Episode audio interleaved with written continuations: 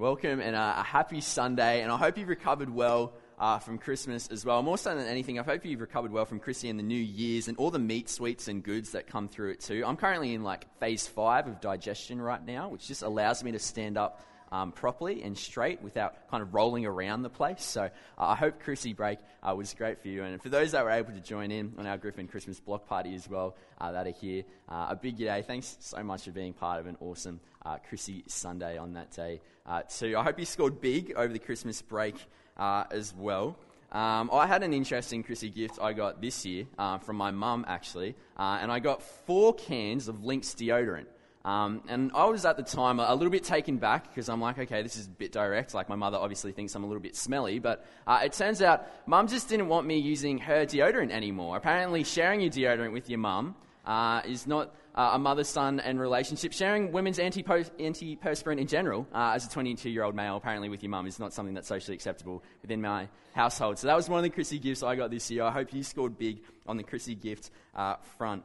Uh, but clearly, I have some room to improve heading into uh, 2020 in terms of just smell. But uh, with that, in terms of improving uh, ahead of 2020, I don't know if you do it, or if you've started doing it, or if you have someone with your family or your partner is doing it this year. But with each new year that comes, so often comes New Year's resolutions. And I don't know if you've already kind of gone through and done your goal setting for the year or come up with some resolutions for yourself. Uh, but for me, back in 2015, I actually had a time in the middle of the year where I decided I was a bit late on the New Year's front to make some resolutions to myself. So I sat down and just did this big time of planning uh, and goal planning for the remainder of the year that was ahead. So I want to share with you some of the resolutions I had at the time, uh, not because they're many that I've actually followed through with, all that have happened, but also I don't really think they're resolutions uh, at all. Uh, but I thought they, would interest, uh, they were interesting and maybe cover some of the New Year's resolutions that you may have this year too. One of my resolutions back in 2015 was pretty straightforward. I wanted to meet a hero of mine. I wanted to meet David Beckham. Uh, that was a personal resolution for me. At the same time, uh, my second resolution was to hold and catch a wild snake. I don't know why, but I wanted to hold and catch a wild snake. I also wanted to catch a shark. That was resolution number three. I went through a real Steve Irwin stage for some reason in this year. I'm not too sure why. Um, resolution number four, I wanted to jump 5.65 meters in long jump. And you might be thinking, wow, Riley, you're a long jumper? Like, unreal, that's amazing. No, uh, for some reason, I just wanted to jump 5.65 meters in long jump. I wanted to make a baked Alaska. I don't really know what a baked Alaska is. Uh, I don't know if I did at the time either, but for some reason, I wanted to bake one. Uh, I also had fixed the toilet flush. I don't know if you have any New Year's resolutions that kind of center around any small, handy jobs that you need to get done in the house. Uh, New Year's resolution number seven, or resolution number seven, was to eat five veg and two fruits daily and consume 14 litres of water a week. Uh, I don't know how I was measuring 14 litres of water at the week, but clearly wanted to just make sure my lifestyle was intact. Uh, resolution number eight make banana bread once a month, uh, because for some reason, making banana bread once a month would improve my life. Number nine, I found interesting. I only looked back on these in the last week as I headed into this year. Number nine was to get onto grandma's fridge. Uh, and for some reason, my face wasn't on my grandma's fridge. I have many cousins. My face wasn't on there. My resolution get on grandma's fridge. And resolution number 10 for 2015 in my phone, I noted down was to message back Karen. And I actually, looking back on this, I don't even know who Karen is. Um, if Karen's listening on our SoundCloud, Karen, I'm sorry I didn't get back to you. Uh, but message back Karen, those are my resolutions uh, across 2015. And I don't know if you've ever had the time to look back on your resolutions and seeing the ones that you followed through with, or, or maybe uh, some of the ones that you're just thinking, oh, why did I kind of set that as a goal for myself? Generally, our resolutions or New Year's resolutions kind of center around these areas of our life that we want to improve in, whether that's our health, water intake, hydration, uh, but our fitness or, or uh, doing projects that we've never got around to doing, uh, getting around to those little things in the house that we have to tinker with, that we have to get fixed, or these resolutions where we really want to see life change within ourselves. Uh, I'm pretty easy this year. I've decided I'm just going to stick to one resolution. Uh, in 2019, I had a really rough year with white shirts. I lost five white shirts uh, to pasta sauces, fish and chip stains, oil stains, uh, and one to that dreaded situation where the white shirt's gone into the wash with colours. Anyway, I lost five white shirts in the space of three months. This year is the year of the white shirt for me. I'm just trying to keep this one clean. That's my one resolution for the year, keeping it simple. But I know with every new year that comes past, there's this urgency or this lean towards this idea of new year, new me. But resolutions of the past often are so focused, and I find mine in particular was so focused, and I don't know if you find it too, is so focused on this question of what do I need to do? What do I need to do this year? What do I need to do this year to make this year successful, to make it great, or to make me just feel better, to make me better? Have you planned your New Year's out yet?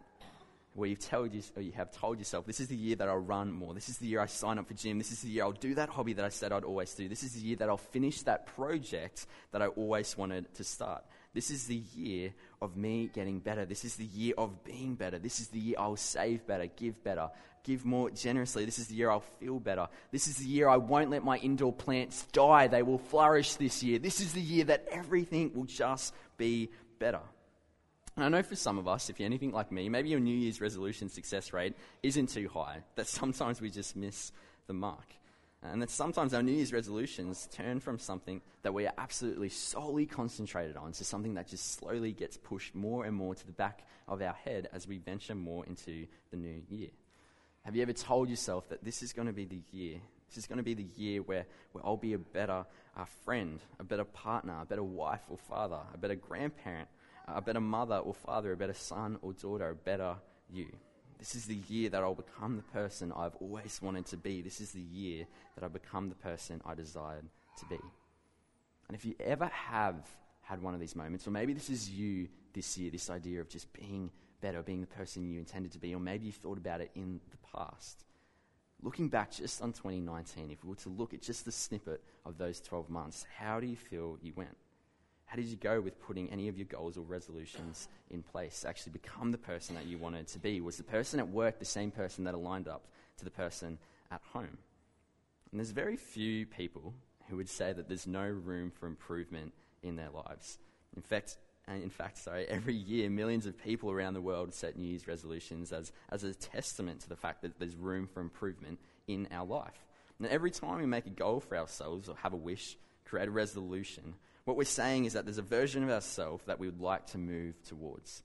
And this is what we're really excited to unpack in this new series that we're launching into this year. Uh, and next week, we're actually going to have another fellow called Chris. My name's Riley, by the way. I haven't introduced myself. I'm just one of the fellows that rocks up here every Sunday. Um, but Chris next week is going to jump into the second part of this series with us. It's going to go over the next three Sundays, and it's all centered around this idea of becoming the me that I want to be in 2020. So, in this series, we're going to look and talk about some practical ways you can begin to uh, take steps towards the me that you want to be this year. And maybe, maybe you would say you're starting and have ended the year feeling like you have it all together. Or maybe you would say that this year, it's, it's not even that you want to be better, you just want to feel like you have things together. You don't want to feel rushed feel hurried, you don't want to feel anxious. Well, these next three Sundays are for everyone and anyone who've ever felt these things before. And in this series, we are looking at how you can go about becoming the intended version of yourself rather than the pretend version. And let's be honest, let's be honest, at some stage in our life, whether it was in primary school, high school, or where you're at right now in your life, we're all tempted to pretend to be someone better than we are. We're all tempted to make our lives look a little bit better than they are. We're all tempted to make our jobs sound a little bit better than they are, that family life and family circumstances are going a little bit better than they actually are. And if we're not doing that, we're pretending that life is far greater and far worse than what it is, so we can almost get sympathy for other people. And if we aren't doing that, then we're pretending that what's actually going on within us is something that we don't need to share with other people. We avoid dealing with hurt, we avoid dealing with pain, and we keep it to ourselves and we pretend. But when we pretend, we find ourselves asking this question of why don't I feel like myself? Why can't I be real? Why is everything going so fast? What am I doing? And the pretend version of ourselves can feel trapped within walls that aren't necessarily built by other people, but walls that we actually build around ourselves so people can't see the real us. The problem with pretending is that it doesn't help us become who we were created to be. It doesn't get you to the place you want to be or become the person that you desire to be, the intended version of yourself. So, to help us step into 2020 as the you that you were created to be, to give you a launch pad to kick off into this year with, I want to address with you just this tension this morning. This tension that comes in this question of what is the cost of pretending? What is the cost of being our pretend self? What's the cost of neglecting to ask, Who am I becoming? And to help us with addressing this tension this morning, I want to bring you into this story the story of a fella who was probably around maybe around 1,350 years before this Jesus guy entered into the world. Okay, this guy's name is Joseph. Right, and Joseph, maybe you've heard a little bit of Joseph's story before, or maybe you've even heard about the musical Joseph and the Technicolor Dreamcoat. And if you know it, feel free to sing along at any stage throughout this message. But Joseph, to give you context of where we're picking up in his story, was living in the land of Canaan. And he was a 17 year old, from where we're picking this story up from. He was a 17 year old who tended to his father's sheep. And you need to know a little bit about Joseph's father as well to know a little bit more about Joseph. You see, Joseph's father, Jacob, had multiple wives. And before you go, like, well, that would be a really interesting season of Bachelor, like, what's going on there? Joseph's father, Jacob, had multiple wives, and that was actually very common for that time in history. Historically, that was common practice. For us today, absurd and bizarre. At the time, pretty standard. Okay, so Jacob had many multiple wives, which actually meant that Joseph had many brothers. He had many half brothers. And from what scholars and theologians and historians know, he had at least 10 brothers, but we think that he had around 11. He had 11 brothers all up. Uh, and I don't know about you, but I actually, well, I actually didn't grow up with brothers at all. So in trying to actually relate to Joseph, as I was reading a little bit more about his story, I had no idea where the connection was because I, I grew up with a completely different species called sisters. Um, I grew up with an older one and a younger one, which meant they actually work in packs. They have a pack mentality. Uh, so I don't have too much of a connection with Joseph here, but Joseph, 11 brothers, half brothers, things are, are probably pretty crazy for him. But Joseph was a very obedient and very faithful son to his father Jacob. In fact, there was actually a serious tension between 17 year old Joseph and his brothers because his father Jacob, Jacob's, uh, one of his wives, Rachel, was actually the mother of Joseph. And Jacob actually had a favorite wife who was Rachel. So he actually really just loved Joseph, but also just loved Joseph for who he is. He was faithful and obedient. And this is what we hear in his story that we read about in the first book of the Bible called Genesis. And as we learn a little bit more about Joseph and Jacob and their relationship, we see that Jacob really did just admire his son because of his faithfulness and because of his obedience. So, what Jacob does one day is actually give to Joseph this amazing robe. And robes at this time in history were very much the fashion. Uh, they were kind of this multi purpose fashion piece that people would use to keep themselves warm. It would be used as a bit of a security blanket. But at the same time, uh, when these beautiful robes were given to people, when they were given to people. What Jacob was doing by giving this beautiful robe to Joseph, which wouldn't have been any short uh, sleeved, you know, to the knees robe. This was a colorful, really kind of majestical robe. It would have been long sleeve. It would have been down to his ankle. When it was given to Joseph by Jacob, what Jacob was saying is not only that I admire you and maybe a little bit of favoritism as well, but what he was giving to Joseph was also a big cut of his inheritance as well. And the inheritance that Joseph would receive would be wealth and land. And this would have been just countercultural to the times because normally, within families of this time, the eldest brother would have received the largest cut of wealth. So for Joseph to be receiving this robe from his father was really his father putting Joseph on a pedestal in some way. And you could only imagine what his other brothers thought when they saw what was going on this would have been something that would have created a little bit of tension. This is like all the other brothers being told that they can have the Corolla hatchback, the family car, but Joseph, here's the keys to the Mercedes for you. This is like Joseph going to the fridge, and the only thing on the fridge, the magnets, the photo frames, everything like that, every photo in the photo frame, is just a photo of Joseph. Like, this is what this family experience would have been looking like. And Jacob, in his old age as well, he would have been looking for a leader, a leader to take over and take over his role within the family. And if you know the story of Joseph, you would know about this amazing gift that he received. But you would also know the tension that it created within the other brothers. And the other brothers, they got frustrated. They were envious. They were jealous. Jealous to the point where they actually wanted to come up with a plot that would remove Joseph from the family. And the first step that they actually took in their plot was coming together and saying, let's kill him. Let's, let's take him out here. Like Joseph is getting far too much attention. This is just ridiculous. And what created even uh, more tension was the fact that Joseph was actually given, and like I said, if you've heard about Joseph and the Technicolor Dreamcoat, the musical before, you know that Joseph was given this amazing gift by God where he would have these dreams of revelation. And one of the dreams that he actually had and shared with his brothers was a dream, or two dreams, where uh, his brothers bowed down towards him as this great leader. And this was a dream that Joseph would boast about to his brothers, and his brothers just got to this point where they were just like, "This is ridiculous! Like, how can they, how can father not see this? Like, we have to take him out. We have to kill him." And one of the eldest brothers, or the eldest brother, Reuben, kind of interjects. He jumps in. and He says, "No, no, guys, we can't. We can't do that. We've got to come up with another plot. We have to come up with another way of, of moving him away from the family. So, what they decide to do is actually take their brother, they take him away, they take his robe off him, they tear it, and they rip it in shreds, and they sell Joseph to a traveling group of people known as the Ishmaelites, or known as Ishmaelites, for 20 pieces of silver.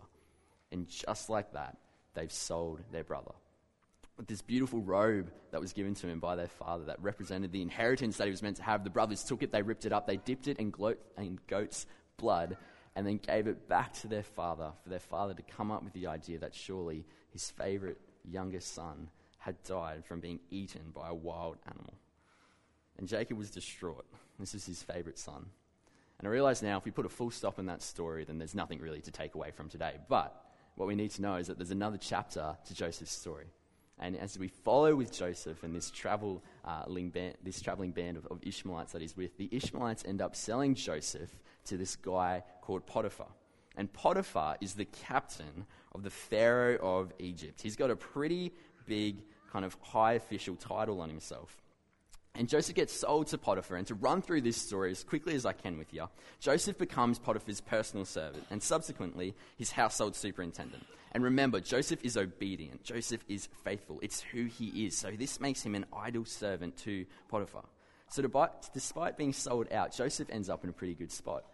But the thing is that Joseph ends up in this circumstance where Potiphar's wife actually really fancies him. And as Potiphar's wife makes a move on Joseph, Joseph, being who he is, faithful and obedient, knows to run away. And so he does, but then Potiphar's wife makes this false accusation about him, and Joseph ends up in prison. He goes from this point of finally getting to a point where maybe his life is going somewhere to going back down to the deep and dark of the shadows of just his life, of not knowing what's next. He ends up in prison. But in his time, being rock bottom in prison, Joseph is faithful. He's obedient. He actually becomes someone who's really likable to the other prisoners, but also to the guards. And Joseph gets this promotion somehow in prison as being the head of the prisoners. And he's so likable that even in prison, he's known as this almost great bloke. And whilst he's in prison, he has this conversation with two prisoners, two prisoners who share their dreams with him. And remember, Joseph has this amazing gift this revela- uh, these revelation dreams that he has. Uh, at the same time, he actually has this ability to also just translate dreams. And he sits with these two prisoners and they, they tell them about, his, uh, about the dreams that they've had. And, and Joseph kind of translates them. And, and one of the dreams that one of the prisoners has, Joseph says to him that you're going to get out of here one day, that you're going to be free. For the other guy, he gets told that he's going to get his head cut off. But for the first guy, for the first guy, he's told he's going to get out of here one day, that he's going to be free. And surely enough, this prisoner does. And after two years of being out of prison, or in the time that he steps out of prison, this prisoner actually becomes the cupbearer to the Pharaoh of Egypt himself. I know there's a bit to track with here, but this prisoner becomes the cupbearer to the Pharaoh himself. And this is a great role. And as, uh, as the cupbearer to the Pharaoh, the cupbearer hears a lot of the Pharaoh's conversations with his advisors. And the Pharaoh has this, this two year drought uh, after this prisoner gets out and becomes the cupbearer, where he just isn't getting the advice that he wants. He isn't getting the wisdom that he wants from his advisors. So one day the cupbearer says, Hey, hey, I actually, actually know a guy. He's actually in one of your prisons right now. He's really wise. He can help you translate your dreams as well. His name is Joseph. So Pharaoh says, Hey, bring this guy out of prison, bring him to me. I've got some things I want to share with him. So, so he does. And, and the Pharaoh sits with Joseph and, they just talk and have this conversation. And Pharaoh shares with him his dreams and, and Joseph kind of translates them for him. And what he says to Pharaoh is something that's actually really important for him to take seriously as well. Because what he says to Pharaoh is he says, with, with the dreams that you've told me, what I'm, what I'm seeing, what I'm hearing is that for seven years, for seven years, Egypt is going to have this just fruitful abundance of harvest and in their crops as well. But then, after those seven years and the seven years to follow, Egypt is going to go through a time of famine. So, in the first seven years, right now, you need to start harvesting and uh, getting your crops and stockpiling. And so, Pharaoh takes him on, and, and surely enough, Egypt has seven years of just amazing harvest, of fruitful uh, crops, and, and all the rest, this great time of just sitting on wealth. But then in the two years after that, they begin to experience, or in the time after that, they begin to experience this famine. And it's in the two years after that that Joseph actually gets pulled on board as being a second hand to the Pharaoh. In fact, he takes on the title of being the second highest official in Egypt. So all of a sudden, again, we see uh, this story of Joseph where he's been pushed away, neglected, almost sent into exile, sold away into slavery by his family, to finally get to a spot where he knows that he might become someone to being chucked down into the pits, rock bottom in prison, to finally being back in a place where he has an idea of the person and this great leader that he was meant to be. And so he is faithful and he is obedient, and the Pharaoh sees that and gives him this awesome role of being his second hand, this high official in Egypt. But now let's cut scene. Let's cut scene back to the brothers, the brothers at home in Canaan, because now they're two years into experience this famine, this drought. They're malnourished. So Jacob, the father, sends the brothers to Egypt. He says, We're going to leave your youngest brothers, your youngest brother, Benjamin, here, because it's too much of a risk him traveling. But the rest of you, the rest of you 10, go out to Egypt and buy goods to bring back to the family, because our land uh, is being stripped back. It's barren. So the brothers go out, but surely enough, this is our tension point, right? Because this is where the brothers are finally come face to face with their once 17 year old brother that they once sent away, that they sold away, who's standing in front of them as this great official of Egypt. And you could only imagine the look on Joseph's face when he recognized the band of brothers in front of him. But what we need to know is that the brothers didn't recognize Joseph. You see, Joseph wouldn't have been talking in their native tongue. He would have had a translator, even though he knew what they were saying. But the brothers would have had no idea of who they were talking to. And here in front of him are his brothers, or here in front of them, for the brothers, is the youngest brother, Joseph, who they once wanted dead. And Joseph is here just sitting on stockpiles of wealth, seated close to the throne of Egypt. So, what does he do? What does he do? They think they're talking to the Pharaoh's highest servant, not their brother. And Joseph can reveal himself in this moment. We know that Joseph can reveal himself as their younger brother. Or, or he can pretend, he can pretend that he is this almighty high official of Egypt. And remember, Joseph is hurt. These were his brothers who chose to disconnect him from the family, from his mother and father. And all of a sudden, we see Joseph shift from his faithful, real sense, uh, his faithful, real self, to this mask, pretend version of himself as this high official. He doesn't take the role of the brother, but he takes the role of being this high official of Egypt. And he actually questions the brothers. And in his questioning, eventually he accuses the brothers of being spies to the land, coming to Egypt to steal their resources. And the brothers tell Joseph, no, this is not the case. That they have an older father and a younger brother back at home who is waiting for them to bring back goods. And this would have triggered Joseph because he hasn't seen his father in so long. He hasn't seen his younger brother, Benjamin, who's actually his only full blood brother connection. He hasn't seen them in so long. So Joseph figures that he can manipulate his brothers to bring Benjamin to him just so he can see him. So he ends up taking one of the brothers prisoners and tells the rest that he will not be released until they bring Benjamin to him. And the brothers get so distressed and they start thinking to themselves, no, we, we can't do that. Our, our father said, like, that was the one brother that we can't bring here. Like, how are we meant to do this? We're just here to buy goods. Like, surely there can be another way. But they end up turning to each other and talking in their native tongue, thinking that Joseph can't understand them. They turn to each other and, and, they say, This is all happening because of what we did to Joseph. This is all punishment because of what we did to Joseph. Why we're experiencing this circumstance right now is because of what we did to our younger brother, who our father loved so much. We never should have wronged him. And in this moment, Joseph has this moment where he hears what the brothers are saying, and they think they can't hear him uh, they think that they can't, that Joseph can't understand them all, but he hears what the brothers are saying and he just turns away. And what we see in the story of Joseph, in this moment that he turns away, is that he turns, he, began, he begins to weep. He begins to weep and he begins to cry. He doesn't show his face to them, he doesn't show his real self to them, but he begins to cry. It just begins to leak out of him. He broke, he couldn't keep up the facade, and he turns away and his real self leaks out. But then, then he regains his composure, composure. I don't know if you've ever needed that before, just a moment to yourself, a quick cry or a quick just time just to think. He regains his composure and then he speaks to the men again. but he returns to his pretend self as this high official. He ends up taking one of the brothers, Simeon, as ransom, and he sends the brothers out to go back to their land to collect their younger brother to bring him back. But in this time, the food that the brothers have bought, the grain that they've brought, Joseph has actually refilled their bags with the silver that they used to pay Joseph. So the brothers have gone back home, they've opened up their grain, and they've realized that the silver in their bag is in there has been returned to them for some reason. And, and they think they've been set up to make it look like they've stolen, to make it out like they really are spies of the land. And they get so stressed out that when they return back to Joseph, they come to him with gifts and they bring Benjamin with him and they become all apologetic. They say they don't know how it happened. Surely we're not spies. We're trying to convince you. We even brought our younger brother along this time. Like, we just want you to know that we're not actually criminals of this land. And Joseph is just toying with his brothers. He, he's found a way to make them feel guilty. And I'm sure you know what it's like to feel guilty at times. And I don't know if you've ever known what it feels like to actually make somebody else feel guilty in this moment. Joseph is using it as a one up on his brothers. So when they return with Benjamin, they come with all these gifts. They apologize for what's happened with the silver. They say they don't understand how it happens. And Joseph kind of waves the whole thing off. He waves the whole thing off, but then he sees his younger brother, Benjamin he sees his younger brother Benjamin, the son of his own mother, and he couldn't hide himself again. He couldn't control what he was feeling on the inside. In fact, he even asks his brother about his father and how he's doing, whether or not he's alive. He asks, Do you have a father? How is he? He's of old age.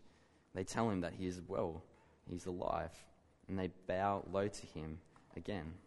And in this moment of hearing about the news of his family, of his brother and his father, Joseph hurries from the room he hurries from the room because he was overcome with emotion about hearing about home. He went into his private room where he broke down and he wept. His heart is yearning just to meet his little brother, and he's had the opportunity to do so, but he just refuses to let himself be seen to him. He refuses to show his real self. How much longer can I keep this up? And apparently, the answer for Joseph is a little longer because after washing his face, he came back out and keeping himself under control he ordered to his servants to bring out a food, that we're going to do a feast, we're going to do a banquet. But in this time that they have a feast, and, and afterwards, more so, sorry, Joseph fills the brothers' bags with grain again. Pretty generous act. But then he does the same thing. He does the same thing. He puts the silver back in that they used to pay for the grain. But then in one of the bags, he actually puts his silver cup, Joseph's silver cup, which would have been a big deal within his household, and he sneaks it into the bag of Benjamin. So that when the brothers take away from the land of Egypt, when they walk away from the land of Egypt, one of Joseph's guards, one of his servants, would go out and collect them, bring them back to say that they have stolen from him. Joseph says to them, One of you has my silver cup. Who is it? Whoever who has it will stay here as my slave. And the boys, one by one, empty their bags. And as they empty the bag, they get to the last person, Benjamin. Benjamin empties his bag, and the silver cup rolls out. And Joseph explodes. He says, How dare you? How could you steal from me and my kingdom? How could you do this? And the boys become so apologetic, but they also know the risk and the consequence that Benjamin was now going to be Joseph's slave forever. And the brothers couldn't have this. They knew how much their father loved him, but now they are showing explicitly in front of Joseph how much they love Benjamin.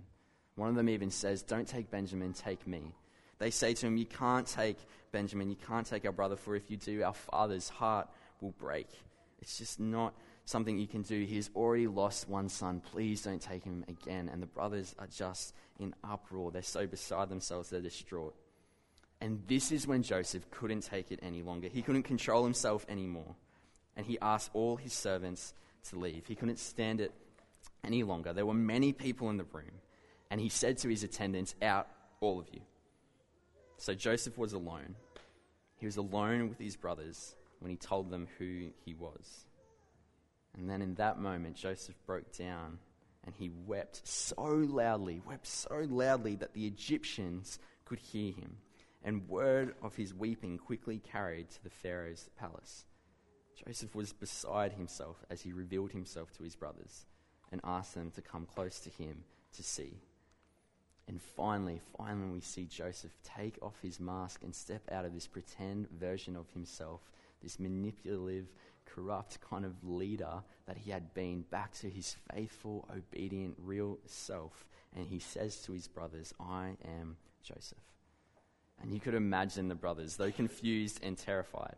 With Joseph's forgiveness, the brothers embrace him and they weep together. Joseph couldn't pretend any longer, and so it is so fitting and so ironic that although in our day we often take tears as a sign of weakness, that in the first book of the Bible, the first book of the Bible, which really is this story that is all about relationship before it is about rules, that tears and vulnerability characterized this young 17 year old shepherd's journey who climbed his way to the highest position of leadership and influence in the world at the time.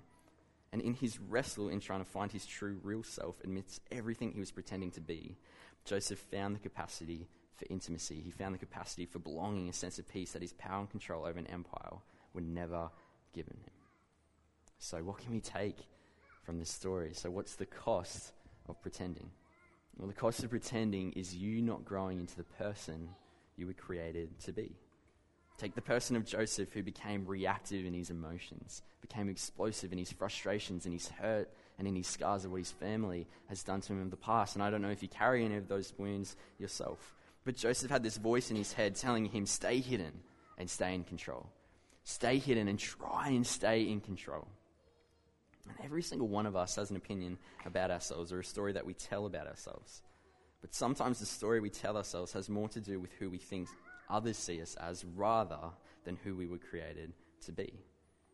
And I'm sure in your life, you know, there's times where things just feel completely out of control. And in fact, in those moments where things feel out of control the most, is the times when we feel most anxious, we feel most worried, we feel most rush, just trying to have our hands over every aspect of our life, what's happening today and what could happen in the future.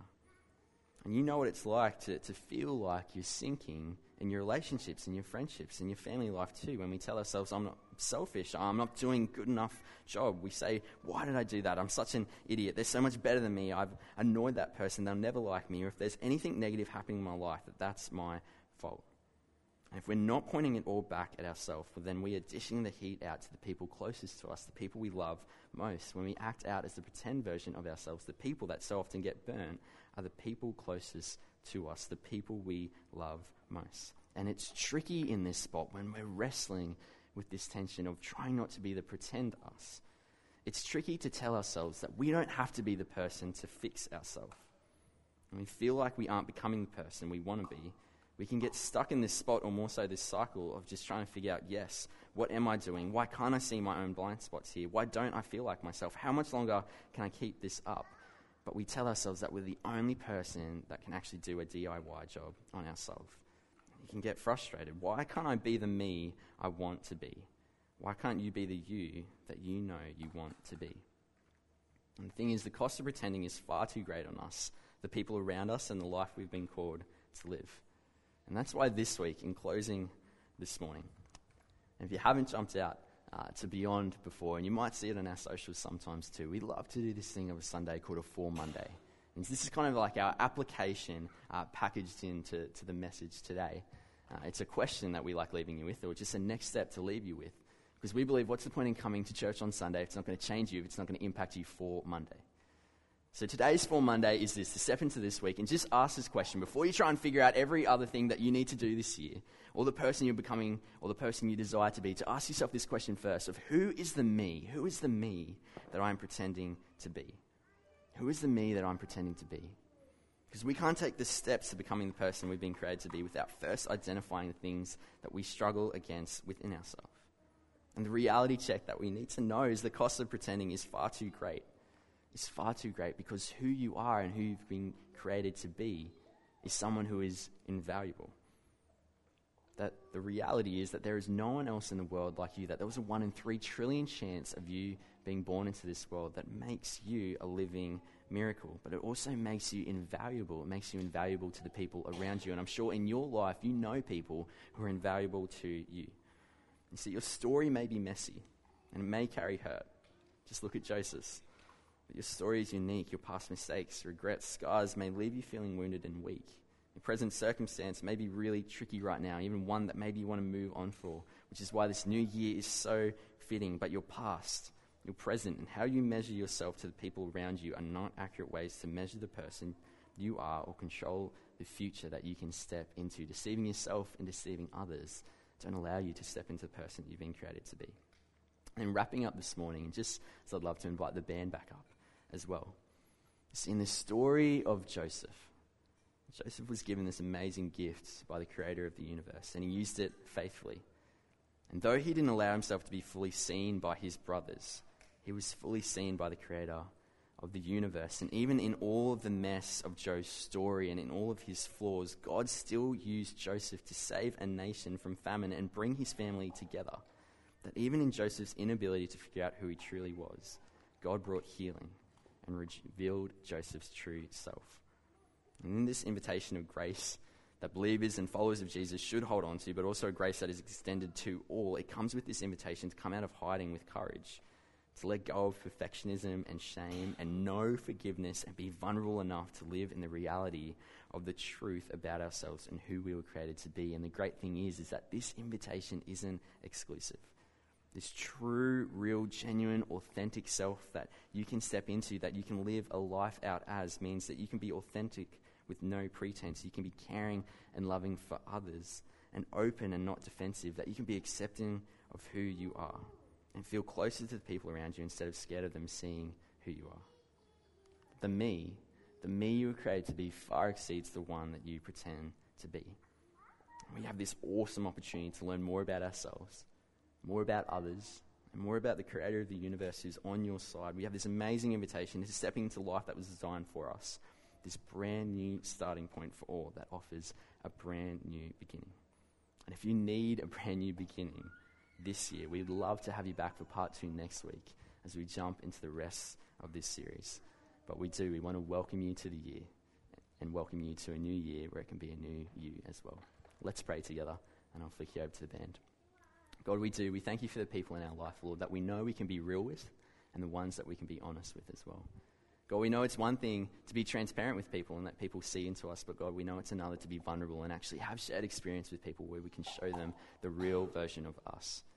God, we thank you that in our life we don't have to live under the anxiousness, the worry, or even the scars of our past that so often uh, control our life and and Lord, we just thank you that we don't have to live out a life of being the pretend version of ourselves. That this year, stepping into 2020, we have an opportunity of recognizing the pretend version of ourselves that we are when we deceive other people or even lie to ourselves to make our life out greater than it is or not sharing with others enough and feeling uh, just so worried on the inside. God, we thank you that we can give it over to you, but we thank you we can recognize that.